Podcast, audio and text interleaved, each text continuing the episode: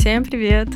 Привет, привет! Это наш э, второй сезон. Мы продолжаем говорить про будущее. Как вы помните, мы говорим про будущее с разных позиций. И у нас до этого уже были выпуски с феминистками про феминистские утопии. А у нас были выпуски недавно про книжку «Изобретай будущее» с Ником Сырничком. И там мы говорили про как возможно будущее без труда. Поэтому обязательно послушайте их, если вы еще не успели. Да, и сегодня мы будем разбираться, какое будущее нам могут предложить игровые пространства и цифровые миры, какая роль архитектора и градостроителя в виртуальном пространстве и какие модели организации она может предложить. Особенно во время пандемии случился какой-то невероятный ажиотаж э, вокруг цифровых миров. Игры начали становиться общественными пространствами, концертными площадками, социальные сети начали обзывать себя метавселенными. И сегодня вместе с архитекторкой, геймдизайнеркой, основательницей видеоигровой студии Ададжа Дашей Насоновой мы будем говорить о виртуальных пространствах и что они могут предложить для будущего. Даш, привет. Да, да привет. привет. Спасибо большое, что позвали в подкаст. Очень приятно. Даша, расскажи, пожалуйста, немножко про себя, про свой бэкграунд, потому что он у тебя такой супер междисциплинарный. Вот. А как ты начала вот, в общем, этим заниматься, метавселенными и играми? Я училась э, в Московском архитектурном институте. После того, как я закончила институт, я работала в КБ «Стрелка» и занималась там в основном консалтингом. Это были мастер-планы, общественные пространства и так далее. И параллельно я пыталась писать диссертацию. В итоге с диссертацией не сложилось. Но я несмотря на то, что ушла из э, института, я продолжила заниматься темой своих исследований, и изначально все шло от взаимосвязи театра и градостроительства, и через э, театрального, точнее даже не через э, театрального режиссера. Седрик Прайс на самом деле архитектор, mm-hmm. известный британский архитектор, который не так много всего построил, но оказал колоссальное влияние на современную архитектуру, потому что многие его ученики потом основали известные студии кто-то из его выходцев в ОМА, заходит. В общем, да, мы про него уже да. говорили, у нас была Класс. диаграмма яйца. Вот как раз-таки с Нагби Акзамовым мы обсуждали, как развивались города от яичницы. Класс. Ну, в общем, просто э, я через э, диссертацию про театр и градостроительство вышла на Седрика Прайса, узнала то, что он работал с театральной режиссеркой Джон Литлвуд.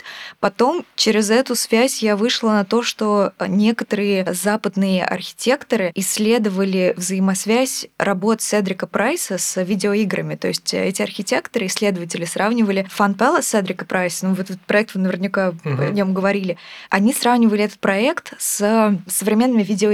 Позже я уже нашла исследования, которые сравнивали архитектуру в целом утопическую 60-х э, годов. Это и итальянцы Суперстудио, и Аркизум, и Аркигрэм, э, британские студии с, вообще с современным развитием видеоигр. В итоге эта тема меня дико увлекла. Параллельно я еще посмотрела фильм Indie Game The Movie. В итоге я просто полностью погрузилась в видеоигры. Это еще наложилось на то, что я с детства в видеоигры играла.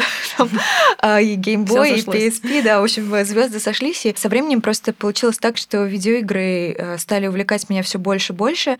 А, архитектура так постепенно в моих интересах э, стала не то чтобы отходить на второй план, но освобождать место для вот этих междисциплинарных исследований. Я стала пробовать делать игры самостоятельно, научилась кодить, освоила видеоигровой движок Unity. Потом появились э, заказы на видеоигры под ключ разные степени артовости и, наоборот, с уклоном в коммерцию. И в итоге уже невозможно было просто сидеть на двух стульях,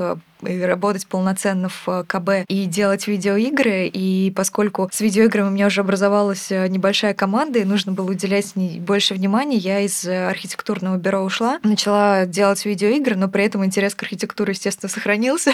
Из архитектуры урбанистика остались в моем сердечке.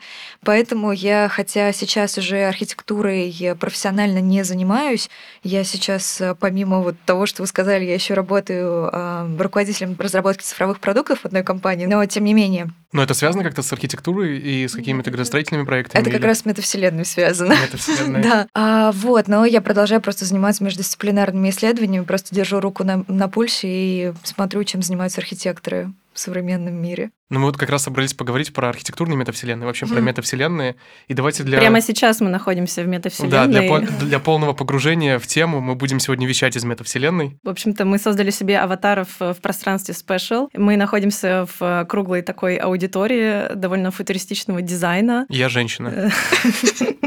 Я парень в худе. А у меня э, женщина с эффектными каблуками и сапогами. И у меня на самом деле сразу вопрос, потому что сложилось какое-то впечатление, что единого мнения определения, что обзывать метавселенной, нет, ну, по крайней мере, я не смог найти, и каждый наделяет какими-то своими свойствами. Можно сказать, что такое метавселенная, и есть ли вообще какое-то зафиксированное определение? Мне кажется, как такового зафиксированного определения нет, но в целом э, глобально люди представляют себе метавселенную как цифровое пространство, в которое доступ осуществляется через э, VR-гарнитуры. Почему э, метавселенными, как правило, не называют многопользовательские видеоигры? Потому что у людей сложилась мощная связка между метавселенной и VR. Погружение должно быть полное через VR-headset.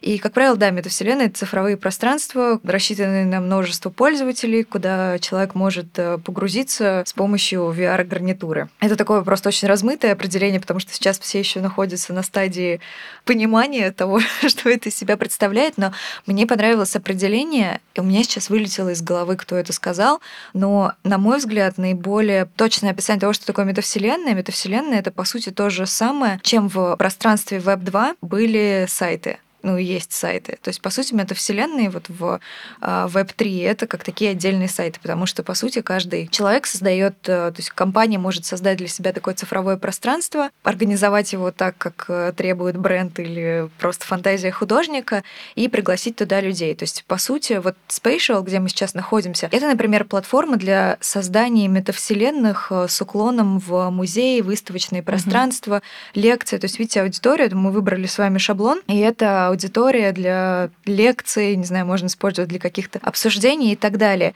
И, по сути, Spatial является примерно тем же, чем Тильда является в Web 2.0. То есть вы можете прийти, uh-huh. взять шаблоны, на основе шаблона сделать презентацию своей компании или показать свое портфолио. То же самое вы можете прийти в Spatial, взять шаблон, либо использовать его, как он есть в его первозданном виде, либо его модифицировать. Сюда можно даже подгружать э, объекты из 3D-редакторов. Э, сделать здесь выставку своих работ, э, сделать выставку NFT. Мне понравилась одна архитектурная компания, сделала презентацию своих работ, организовав офис в одном из шаблонов Spatial, и они расставили макеты своих э, работ, то есть где-то здание, где-то интерьерное пространство, и поместили в эти макеты порталы, и, получается, пользователи, которые приходили в шоурум их архитектурного бюро, они могли подходить к этим порталам и телепортироваться уже в цифровые копии их архитектурных Блин, проектов. Это здорово, потому что так же решается проблема проблема с масштабом, что ты сначала большой человек да. с маленькими макетами, а потом ты оказываешься маленьким человеком в огромном да, макете. Да, да. Да. У нас, кстати, был тоже опыт вот как раз выставочных пространств. Мы со Светой участвовали э, вместе с Глебом Папышевым и Игорем Солдоевым. Мы участвовали в Dutch Design Week, и весь Dutch Design Week во время пандемии был, в общем-то, в цифровом пространстве. Это было что-то похожее, то есть это был какой-то цифровой лабиринт, внутри которого были разные работы, и можно было подойти, почитать про эту работу и нырнуть, в общем-то, либо в какое-то виртуальное пространство, либо на экран развернуть там фильм. В нашем случае это был фильм. Да, но при этом оно выглядело очень конвенционально, то есть это были работы, развешенные как бы на стенах. И кажется, что в метавселенных должен быть гораздо больше потенциал того, как может выглядеть пространство и больше экспериментов. Вот. Можешь ли ты может, привести пример, где вот есть прям такие яркие архитектурные эксперименты в метавселенных, на которые интересно было бы посмотреть, мы потом обязательно оставим ссылки. Ну да, кстати, это вот тоже говоря о том, где мы сейчас находимся в этой метавселенной, у нас аудитория, и все выглядит вот примерно так, как э, забить в Google,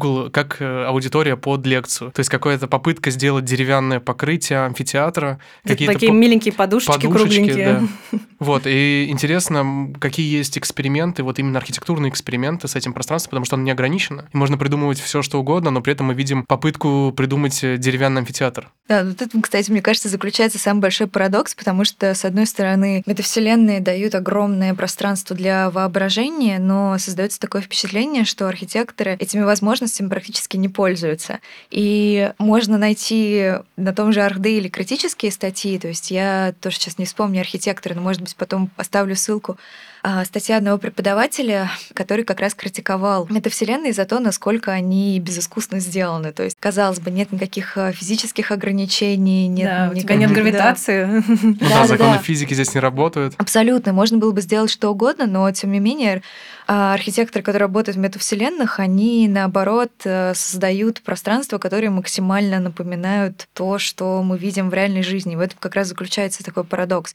Потому что если посмотреть на практически любое MMORPG, массовую многопользовательскую ролевую игру, видеоигру, то можно найти примеры гораздо более интересной э, архитектуры. Короче, архитектура в массовых многопользовательских играх, она, как правило, гораздо более интересная, но над архитектурой массовых многопользовательских играх в основном работают левел-дизайнеры. То есть не и геймдизайнеры, не архитекторы. Просто архитекторы, как правило, когда работают над метавселенными, они инкорпорируют в них э, те знания и ограничения, может быть, даже подсознательно, которые есть в реальном мире, и строят эту архитектуру по законам э, реального мира, где есть физические ограничения, и под потребности людей, которые идут из э, физического мира в метавселенную.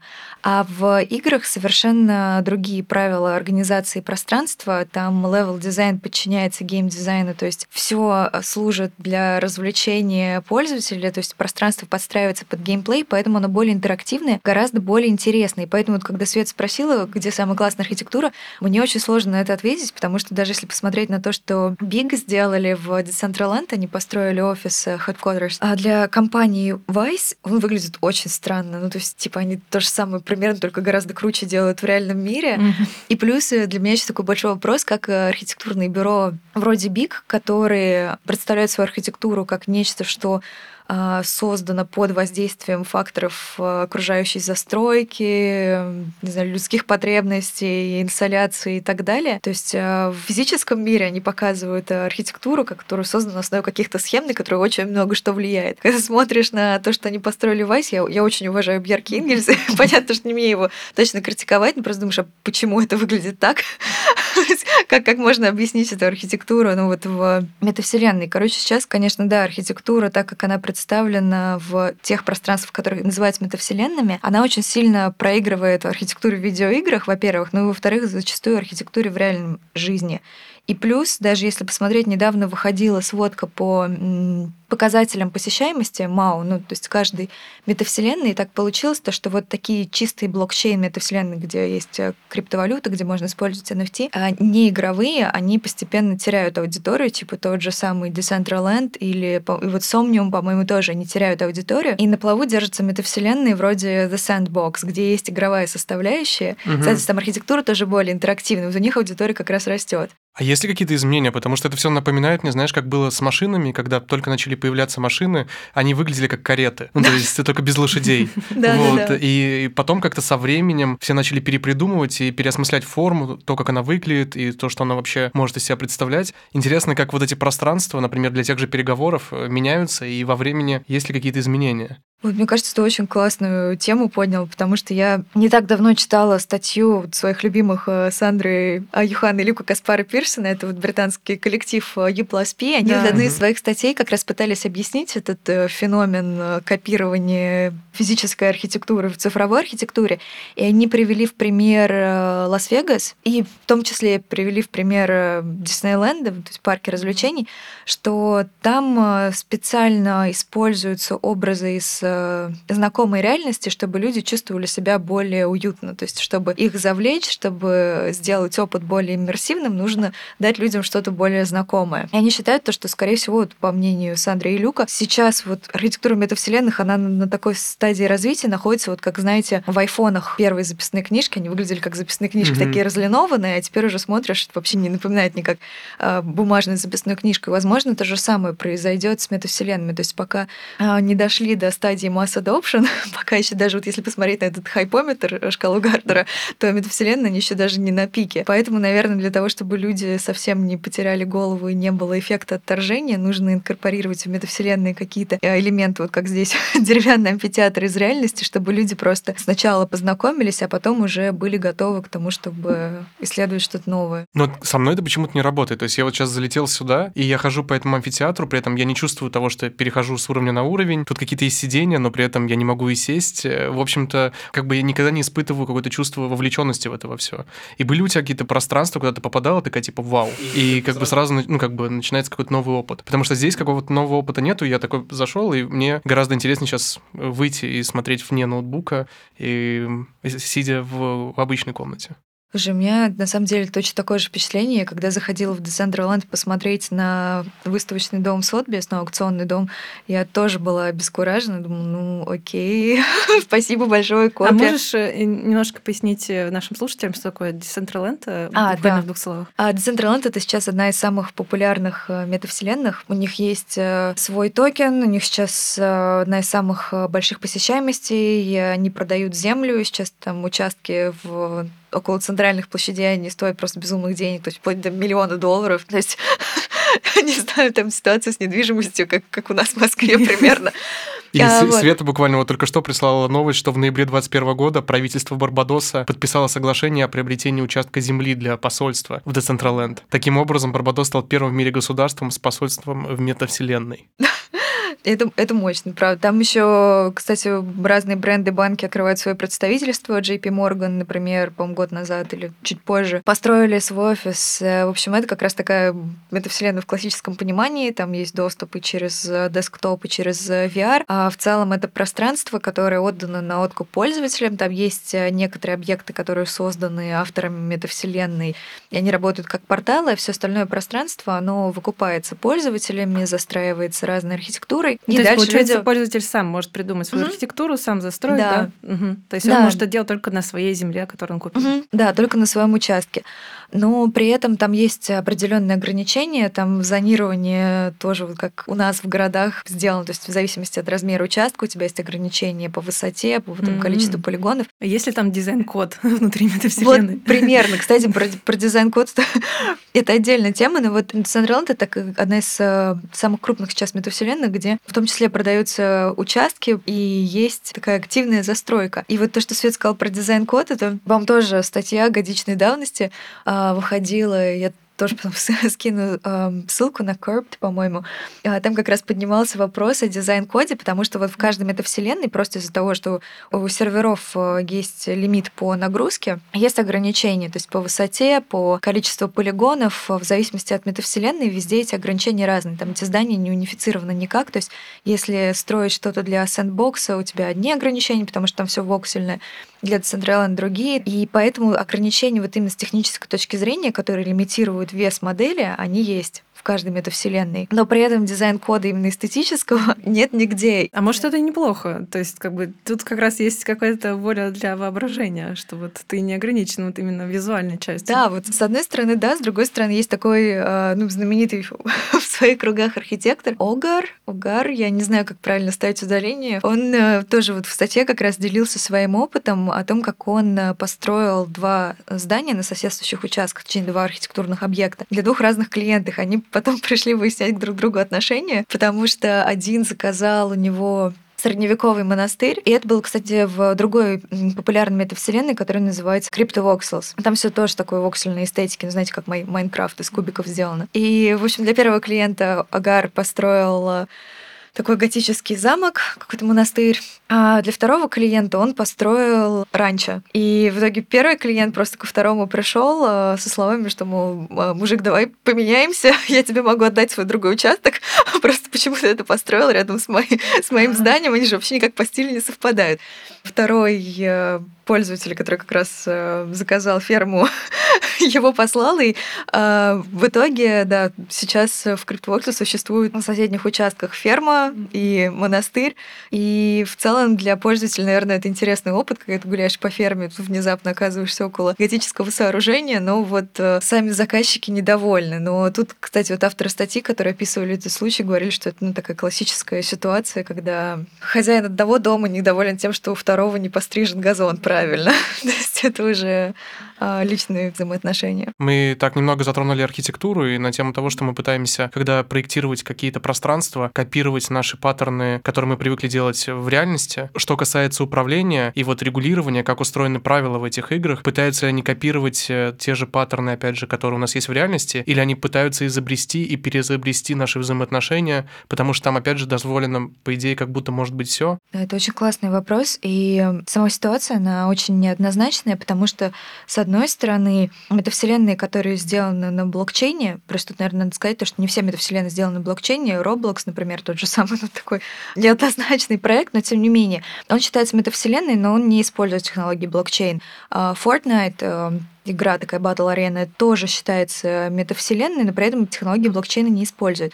А вот то, что ты, Артем, спросил, это больше касается метавселенных, которых как раз используют технологии блокчейна, которые позволяют использовать внутри своих пространств NFT, у которых есть э, своя криптовалюта. А вот такие проекты, они, как правило, заявляют о децентрализации управления, децентрализации финансов, но по факту получается, что человек с наибольшим количеством токенов прав. Эти проекты пытаются уйти от централизации управления, концентрации ресурсов э, в одних руках, но все равно складывается такая ситуация, когда пользователь с наибольшим количеством токенов, как правило, имеет, во-первых, больше земли, если он заинтересован в покупке недвижимости. Во-вторых, если речь идет о governance token, это токен управления, то, опять же, человек с наибольшим количеством токенов управления тоже имеет больше веса в голосовании. Поэтому, mm-hmm. с одной стороны, а, пытаются организовать эти проекты таким образом, чтобы у людей было право вмешаться. Это называется DAO, то есть децентрализованная автономная организация. Автономная организация. Вот, да, с одной стороны, пытаются делать модель управления как раз такую децентрализованную, с другой стороны, все равно есть проблемы с концентрацией governance token у некоторой группы наиболее богатых пользователей, и поэтому сейчас до сих пор э, единого решения этой проблемы нет. Но это то, что касается каких-то вопросов э, развития, более, не знаю, философского, творческого метавселенной. То, что касается ограничений технических, то тут есть специалисты, которые создают э, бэкэнд, и есть некоторые ограничения, которые даже если пользователь пользователи попросят, маловероятно, что их можно будет исполнить, потому что это уже регулируется на стороне кода. То есть можно попросить э, разрешить строить здание побольше с большим количеством полигонов, но тогда ни один сервер не выдержит. Да, тут разные степени регуляции. Ну да, еще кажется, что проблема децентрализации еще не только как бы внутри самой игры, но это же все реализуется на определенных платформах, в которых есть инвесторы, и это всегда небольшая группа компаний или лиц. Все равно как бы существует, мне кажется, вот это ограничение по возможности этой децентрализации. Все равно как будто бы ресурсы сосредоточены у конкретных людей, и потом уже как будто бы появляется некая свобода внутри игры, но на самом деле иерархия выстраивается уже на самом производстве вот в этом пайплайне. Да, мне кажется, ты права абсолютно. Единственное, что ты называешь э, эти проекты играми, но, к сожалению, они не все игровые, поэтому, мне кажется, даже в тех проектах, которые а, обладают больше игровой составляющей, там может быть даже такой свободы больше, потому что есть проекты такие сугубо коммерческие, заточенные на продажу земель, на недвижимости. Там, мне кажется, все гораздо более приземленно и похоже как раз на нашу физическую реальность, вот как ты описала. Они просто продают цифровую недвижимость. Примерно по тем же законам, как она продается в реальности. А, практически, да. То есть э, земля реализуется посредством э, аукционов, и дальше уже выходит на вторичный рынок, где люди сами начинают контролировать стоимость. И там ценообразование примерно такое же, как в физическом мире, то есть чем ближе к центральной там, э, площади. Меня да. удивляет, что там есть типа какой-то центр. Я удивилась, когда ты об этом первый раз сказала. Ну, во-первых, там, да, еще стараются контролировать цены просто за счет лимитирования предложения. То есть в большинстве метавселенных там есть ограниченное количество участков, как в Decentraland, которые так порционно продаются. И там органически складывается центр, то есть это точка, из которой как раз все разрастается. Ну, плюс там есть еще площади центральные и так далее. В CryptoVoxels немного по-другому, потому что они как бы достраивают свою метавселенную континентами, но даже там уже сложилась эта центральная часть, которая считается более старой, более престижной, и там цены выше. Поэтому, да, там ситуация, ситуация на рынке криптонедвижимости, она, мне кажется, примерно такая же, как в физическом мире, если не сложнее. Вот как раз в таких э, метавселенных, как мне кажется, почему там не такая интересная архитектура, почему там в целом довольно скучно. То есть в Decentraland заходишь, сам проект, идея очень классная, но делать там абсолютно нечего, потому что такое ощущение, что просто распродали землю, дали ее застроить, но не дали инструментов для создания интересных э, интерактивных элементов, то есть создания игр. Тот же Roblox, почему он выигрывает сейчас? because практически любой метавселенной. Почему Sandbox кажется более интересным, чем Decentraland? Потому что это метавселенные, которые еще и дают функционал для создания игр. То есть, по сути, Roblox — это же такая платформа для создания собственных игр. То есть ты создаешь пространство и в нем какую-то игровую механику. И такие пространства, они, мне кажется, ну, в целом вот по показателям аудитории, они более жизнеспособные, потому что там архитектор... А сейчас уже, да, есть такая специальность даже мета архитекторы, которые проектируют с прицелом на CryptoVoxels, на Decentraland, другие платформы.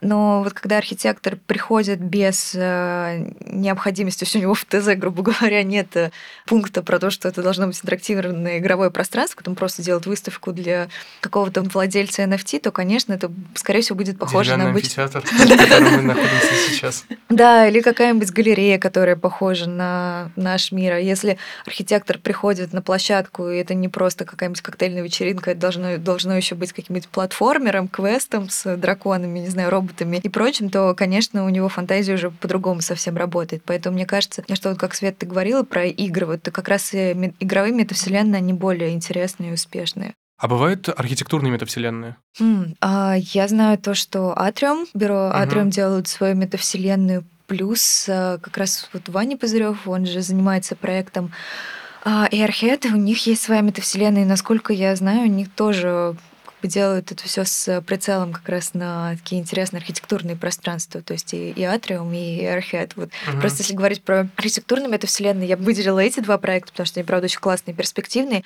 и еще, наверное, иллюзор. Вообще, вот как ты видишь это архитектурная метавселенная, этот тест, для того, чтобы потом это вытянуть в реальность, или это вообще уход вот от, от реальности в какие-то новые пространственные какие-то переживания и опыты? Я это воспринимаю как пространство для архитектурных экспериментов, как раз куда люди приходят для того, чтобы, избавившись от физических ограничений, поэкспериментировать с архитектурными формами. Потому что у меня такое ощущение, что сейчас вот развитие архитектуры сильно застопорилось, примерно лет 30 на одном уровне, да вот последний прорыв, мне кажется, это параметрическая архитектура, то есть как раз использование алгоритмов а, в качестве соавтора при проектировании. И после этого как-то нет э, достаточного количества, может быть, технологических событий, которые повлияли бы каким-то образом, или социальных сдвигов, которые могли бы в достаточной мере повлиять на изменение формы образования.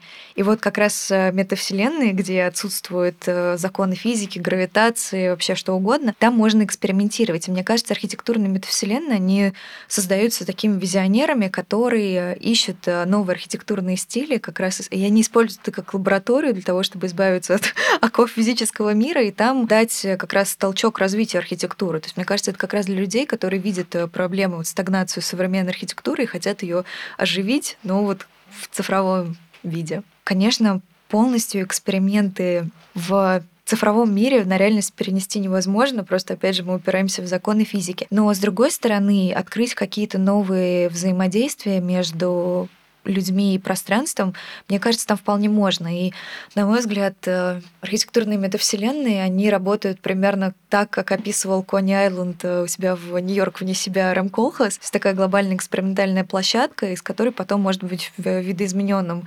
формате изобретение переносится уже в физическую архитектуру. То есть там на Кони Айленде первое водоснабжение, первый лифт был представлен, и потом это все было перенесено на Манхэттен, и тот же лифт, который был продемонстрирован на Кони Айленд, он потом повлиял на развитие архитектуры, повлиял на то, как э, формируется стоимость э, квартир внутри здания, например. Вот, поэтому мне кажется, что и метавселенная, они примерно так же повлияют. То есть какие-то вещи можно будет тестировать там, в цифровом мире, и потом с поправкой на гравитацию переносить уже в физическую реальность. Ну, я вспомнила, что в одной из лекций UNP они говорили, что как раз вот такая спекулятивная архитектура, она нужна для того, чтобы критически осмыслить э, реальный мир, mm-hmm. и как бы у тебя, получается, неограниченные возможности, которые задают правильные вопросы именно в метавселенных, там, в виртуальных мирах, которые ты можешь потом перенести в реальность. Вот, что это как бы как раз пространство для критического осмысления, что сейчас происходит. Да, ты права. Я, знаешь, еще просто вспомнила, я,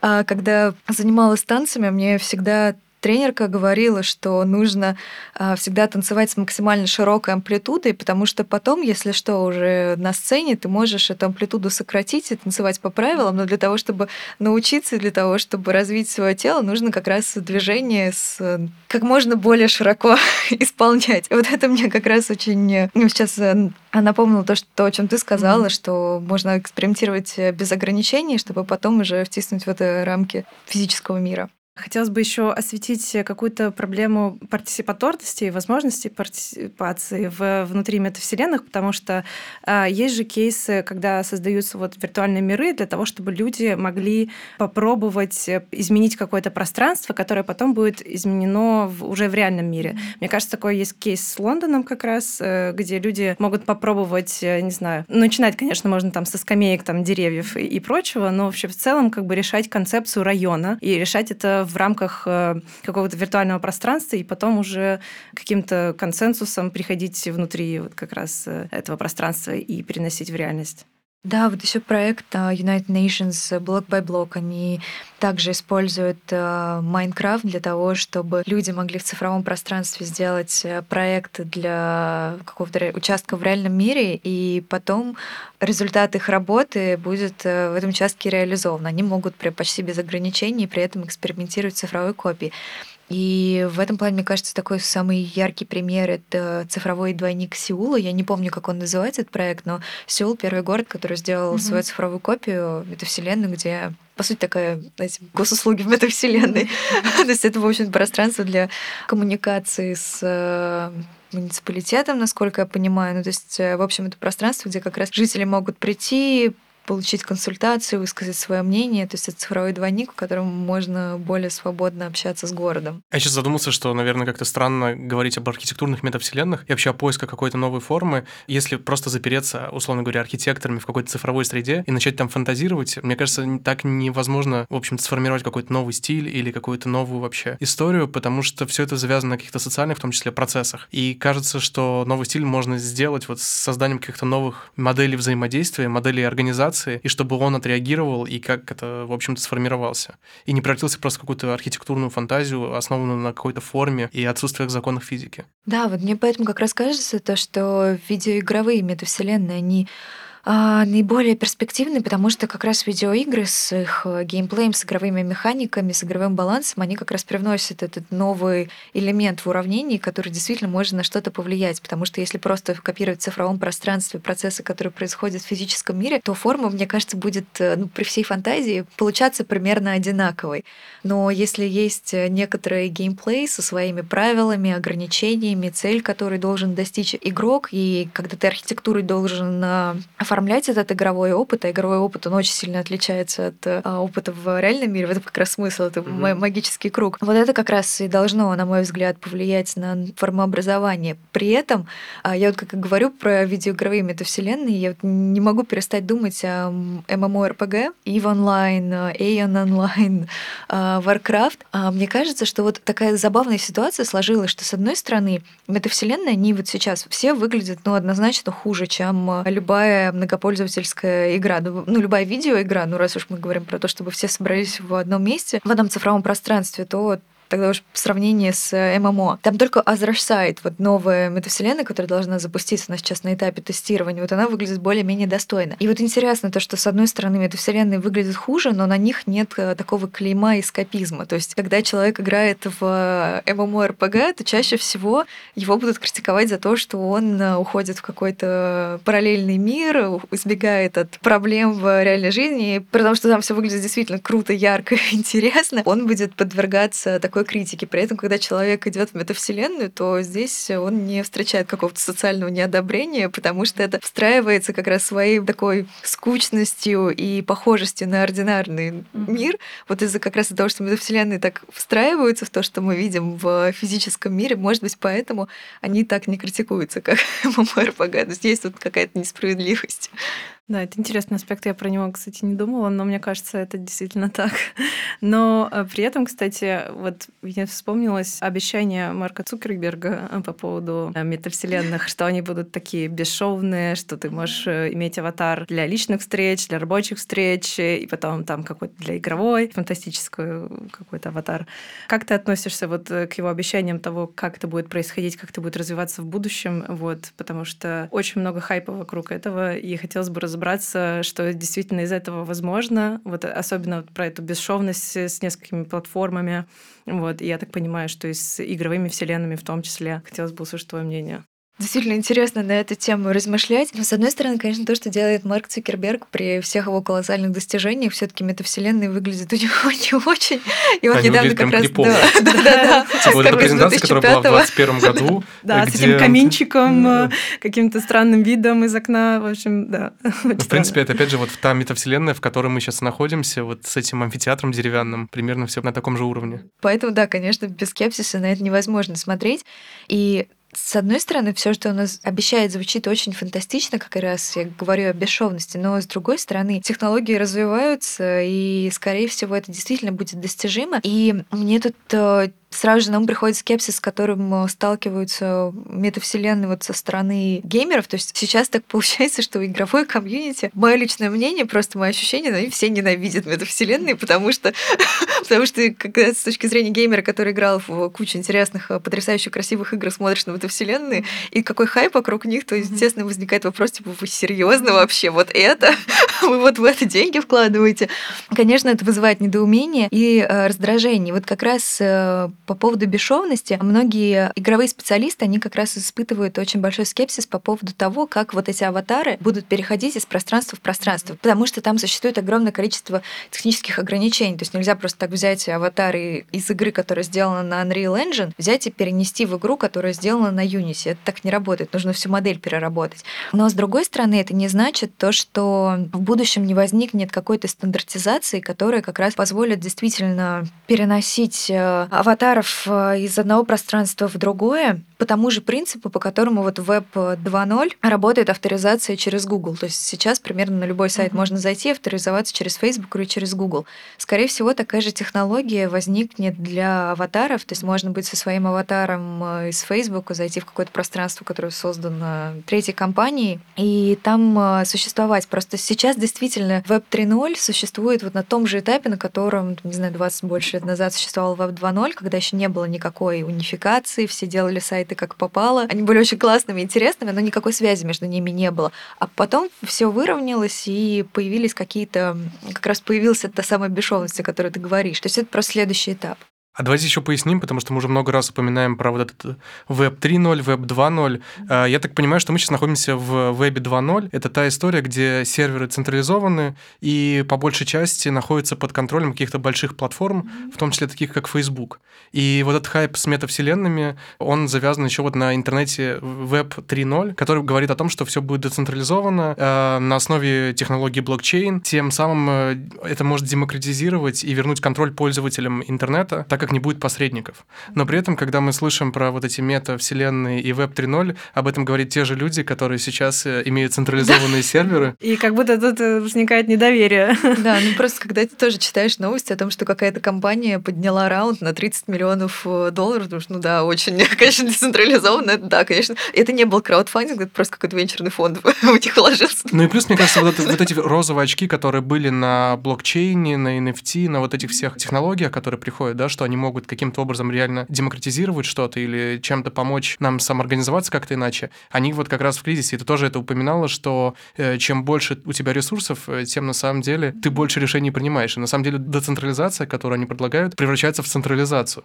Да, мне кажется, ты абсолютно прав. И просто все эти разговоры о децентрализации, кажется, это чуть-чуть э, излишняя обертка когда вот мы за все хорошее против всего плохого. Вот на самом деле эти технологии, они сами по себе очень классные и многообещающие, и не обязательно говорить то, что... Если смотрели «Кремниевую долину», там в первом сезоне, по-моему, был TechCrunch, все выходили на сцену и говорили, наши технологии изменят мир. Там у каждой презентации этим заканчивалась. То, что мы хотим изменить мир. популярный технооптимизм. Да, ну при этом я себя, конечно, причисляю к технооптимистам, но мне кажется, что не обязательно вот вешать на себя эту броню, мы изменим мир, мы не знаю, вот сделаем все децентрализованным, можно просто технологию подавать такой, какая она есть. Не знаю, даже вот мне больше всего привлекает эта тема с, опять же, я говорю с перспективы игрока, что мне нравится в NFT в видеоиграх, ну скоро, мне кажется, вот эта грань между метавселенными видеоиграми сотрется, то есть просто в многопользовательских играх появится блокчейн, в метавселенных, которые сделаны блокчейн, появится больше игровых механик, они станут примерно похожими. Так вот, мне нравится технология NFT как раз за то, что это это мне напоминает покупку конструктора Лего или какую-нибудь настолку. То есть ты и конструктором Лего владеешь, и настолкой. Ты потом можешь конструктор Лего по Гарри Поттеру разобрать и использовать эти детальки для того, чтобы собрать какой-нибудь совершенно новый э, новое здание, новый мир, соединить, не знаю, с викингами, с машинками и с прочим. То же самое с настолками. Можно настолку разобрать, смешать. Просто у тебя всегда остаются на руках эти фишки, кубики, и ты можешь потом как бы навесить на них новые смыслы, встроить их в другой геймплей, и твой актив никуда не пропадает. Ты можешь дальше использовать его в своем творчестве. Что мне сейчас не очень нравится в видеоиграх, они такие некоторые видеоигры, они в таком плохом смысле, одновременно в плохом, в хорошем, похожи на архитектуру, когда они выглядят примерно как, с одной стороны, очень интерактивные, но с другой стороны, существуют в формате «смотри, но не трогай». То есть, да, э, конечно, там очень много пространства, очень много возможностей, но ты не можешь достать своего аватара из, э, не знаю, из какой игры, из Genshin Impact и запихнуть в Марио. Ну, то есть по своему желанию ты так сделать не можешь. Поэтому мне как раз технологии NFT э, нравятся, когда тебе что-то ты получаешь в формате такого цифрового владения, и потом ты можешь переиспользовать какой-то другой вселенной. как раз к этому ближе всего Fortnite, потому что они инкорпорируют свою вселенную других персонажей из э, других мультивселенных, там Marvel, э, Disney, кто угодно. Вот это очень классный вектор развития. То есть э, получается пользователь получает не а, готовый продукт, а блоки, которые он может потом пересобрать и использовать в других проектах. Вот это было бы очень, очень классно. То есть у тебя нет авторских прав, которые ограничивают использование, не знаю, твоего актива. Это может быть, кстати, не обязательно персонаж, это может быть и архитектурная форма. То есть, не знаю, взял замок из одной видеоигры и переиспользовал в другой. Вот, поэтому, да, мне кажется, что технология сама по себе классная, просто вызывает, скорее всего, еще и раздражение о том, что слишком много сопутствующих обещаний, которые, как ты, Артем сказал, не разбиваются о реальность, то есть эти розовые очки снимаются. Вот.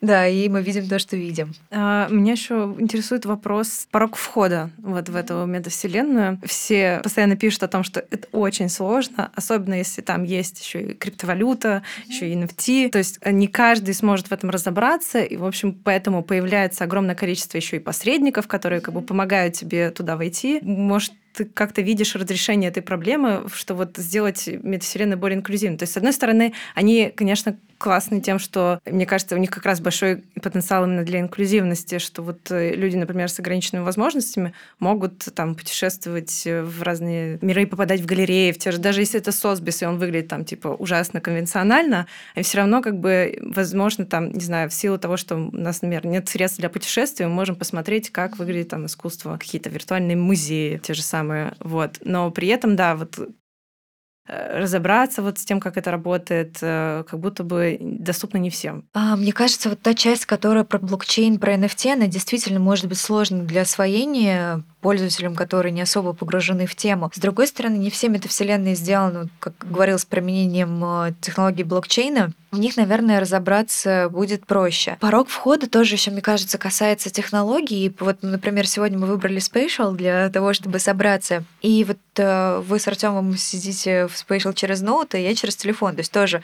разные точки входа, поэтому человеку не обязательно вот в метавселенных, которые сделаны на уровне Spatial, не обязательно обладать дорогим оборудованием, чтобы получить туда доступ, это, мне кажется, безусловный плюс. То есть э, тот же Decentraland, он не так, к сожалению, удобно работает. А, с другой стороны, да, конечно, нужен определенный уровень цифровой грамотности, но я думаю, что уже без этого в современном мире, к сожалению, не обойтись. Не знаю, нужно ли вводить уроки по того, как пользоваться метавселенными в школе, там, на информатике. Я думаю, это уже дети сами могут поучиться.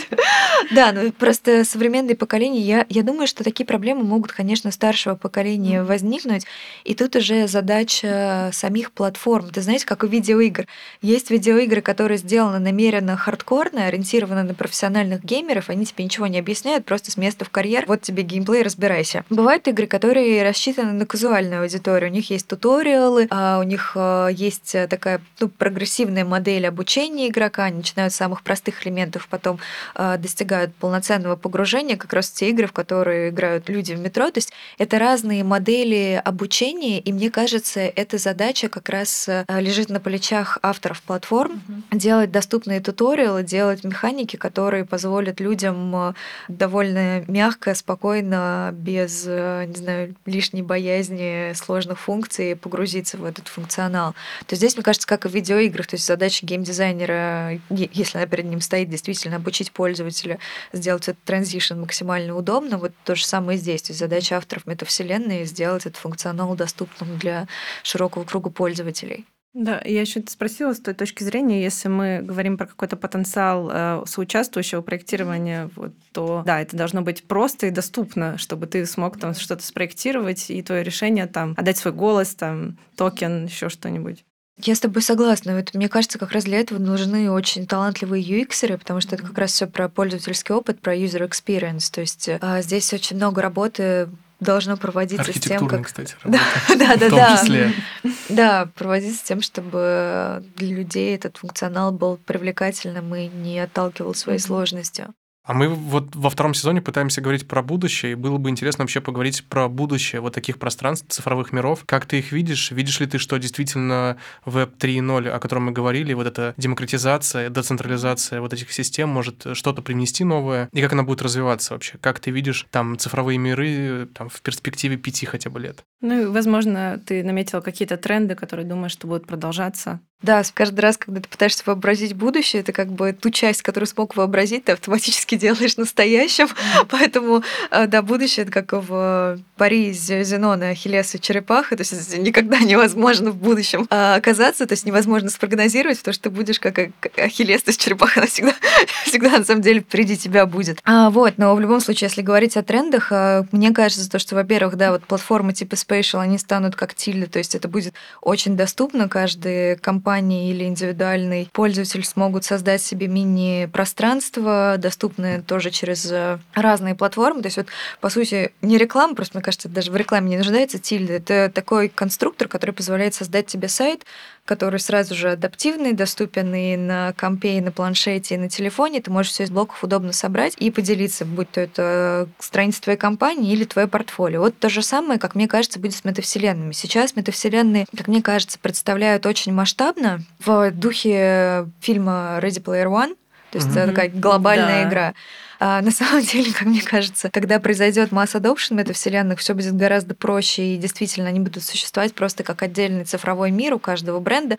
С одной стороны, конечно, будут э, существовать вот эти глобальные пространства типа Sandbox, где там Atari, Snoop Dogg купили себе участки. То есть это такая большая рекламная площадка. С другой стороны, мне кажется, что как раз масс adoption произойдет с таким форматом индивидуальных э, цифровых пространств для каждого пользователя. То есть, по сути, сейчас мы видим такую двухмерную страницу, то есть двухмерные страницы, они просто превратятся в такие части пространства внутри какой-то глобальной вселенной. Точнее, это будет такая мультивселенная. А это, мне кажется, такой наиболее вероятный исход. И, может быть, э, игровая культура, она будет в это очень сильно э, включена, потому что все таки сейчас такие настоящие метавселенные, близкие к тому, как их описывали, они существует как раз в игровом мире. Как нам быть? Вот еще есть вопрос с дополненной реальностью, что у нас все происходит не только на компьютерах, там в телефонах, э, но и то, что как бы связано непосредственно с физическим миром. Как вот это будет развиваться и вообще для чего это нужно, как бы нам какие-то вот э, свои мысли на эту тему? Можешь поделиться? Дополненная реальность э, мне лично кажется еще более перспективные технологии, чем виртуальная реальность, потому что она действительно более доступная, плюс сейчас развиваются у разных брендов э, Google Apple свои очки дополненной реальности, какие-то стартапы даже делают линзы с дополненной реальностью, и в целом это технология, которая гораздо более доступна, чем э, VR-гарнитура. И в целом мне как пользователю интереснее наблюдать картинку как раз совмещения цифрового слоя и физического мира. Это чуть-чуть такая древняя Греция, когда у них таким дополнительным слоем в их реальности существовал мир с э, их богами, с какой-то мифологией, мне кажется, мы уходим к истокам. То есть мне использование дополненной реальности напоминает как раз а, вот этот метафизический слой, который просто можно с помощью специальных э, устройств э, увидеть, почувствовать в нашем мире. Плюс э, все технологии, когда только появляются, они стоят безумных денег, а потом э, начинают со временем дешеветь, как это когда-то произошло с телефонами, с компьютерами. Я думаю, то, что вот дополненная реальность постигнет та же участь в хорошем смысле. И в целом э, наверняка именно дополненная реальность получит такое большее распространение. Вот. И еще, кстати, про тренды. Меня очень интересует то, как будет развиваться использование искусственного интеллекта проекта, потому что сейчас все больше и больше распространение получают нейросети, как в качестве такого а, соавтора пока у художников, но постепенно появляются нейросети, которые делают 3D. И сейчас есть несколько экспериментов, в том числе в сфере метавселенных, с использованием э, искусственного интеллекта в качестве NPC. NPC — это не игровые персонажи, non-player characters в видеоиграх, и в метавселенных тоже в качестве антуража их тоже используют. И вот недавно был такой резонансный случай, ну, буквально две недели назад, то, что один э, предприниматель предложил использовать жителей из бедных стран в качестве NPC в метавселенных. То есть О, почему боже. нет? Да, да.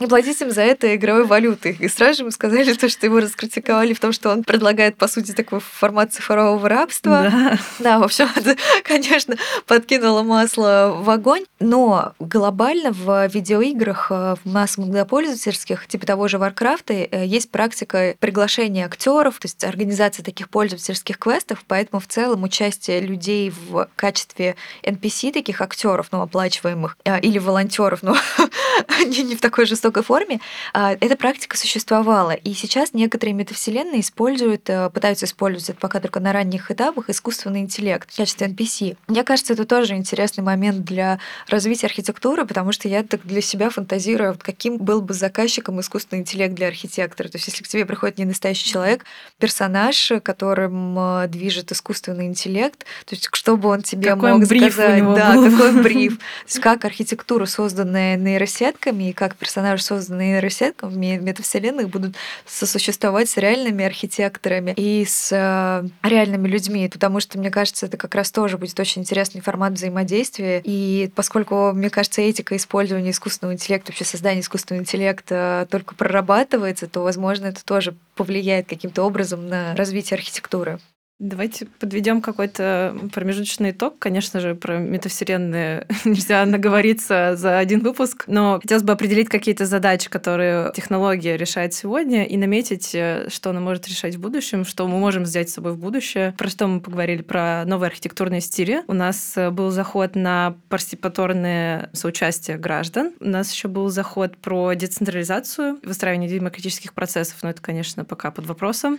Э, а мне, на самом деле, кажется, все это под вопросом. Вот то, что ты сейчас перечисляешь, у меня какого-то такого прям оптимизма нету. Оно какое-то было в начале, вот, вот говорю, какие-то розовые очки о том каком-то будущем, которое технологии могут предложить, но потом как эта криптолихорадка, которая всех пыталась вывести на какой-то новый уровень а, организации, вот говорю, показывает то, что она еще более централизованная может быть. И говоря про архитектурные стили, мы видим вот деревянные амфитеатры и подушки, в которых сейчас находимся. И как будто вот очень много надежд было, а сейчас у меня вот впечатление, что они как бы не сильно-то и оправдываются. И вот э, круто, если ты видишь и веришь в то, что в будущем это может потихоньку меняться, и будут появляться какие-то социальные проекты, больше социальных проектов, новые способы организации, управления, архитектурные стили, пространственные какие-то эксперименты. Потому что те эксперименты, которые я встречаю, они такие типа, ты такой идешь, идешь, такой вау, вау, и потом серьезно, типа вот ради этого я сейчас типа э, разбирался и вникал вообще вот во всю эту историю. Слушай, ну ты абсолютно прав, но я не верю в технологии, я верю в людей, потому что в конечном итоге дело не в технологиях, а дело в том, в чьих руках они окажутся. Поэтому, да, конечно, сами метавселенные, блокчейны, NFT, они ни к чему не приведут, а к чему-то могут привести только люди, которые будут верным образом их использовать. Поэтому я очень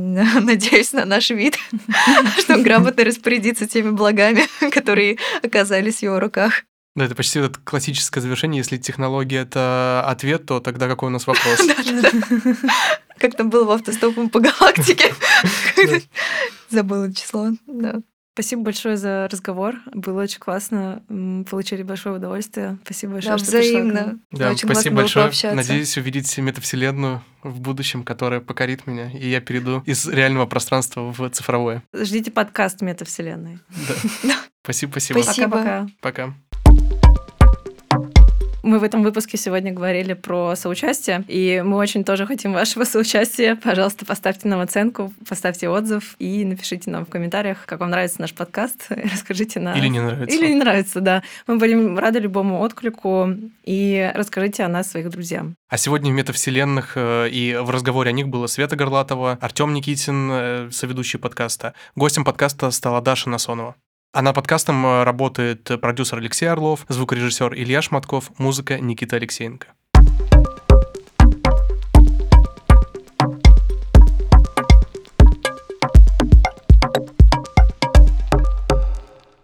Давайте еще сделаем э, фото в метавселенной. Возможно, кстати, это станет э, обложкой подкаста э, этого, этого выпуска. Так, нужно сделать групповое фото. Да. Давайте к, к проектору подойдем.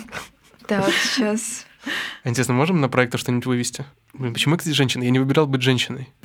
Как и мы со Светой. Как и мы со Светой. Добро пожаловать в клуб.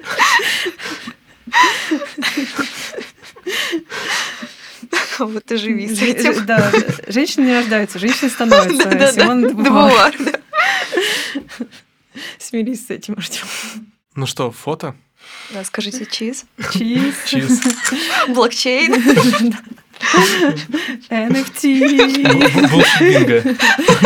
Мы собрали, и мы выходим из метавселенной.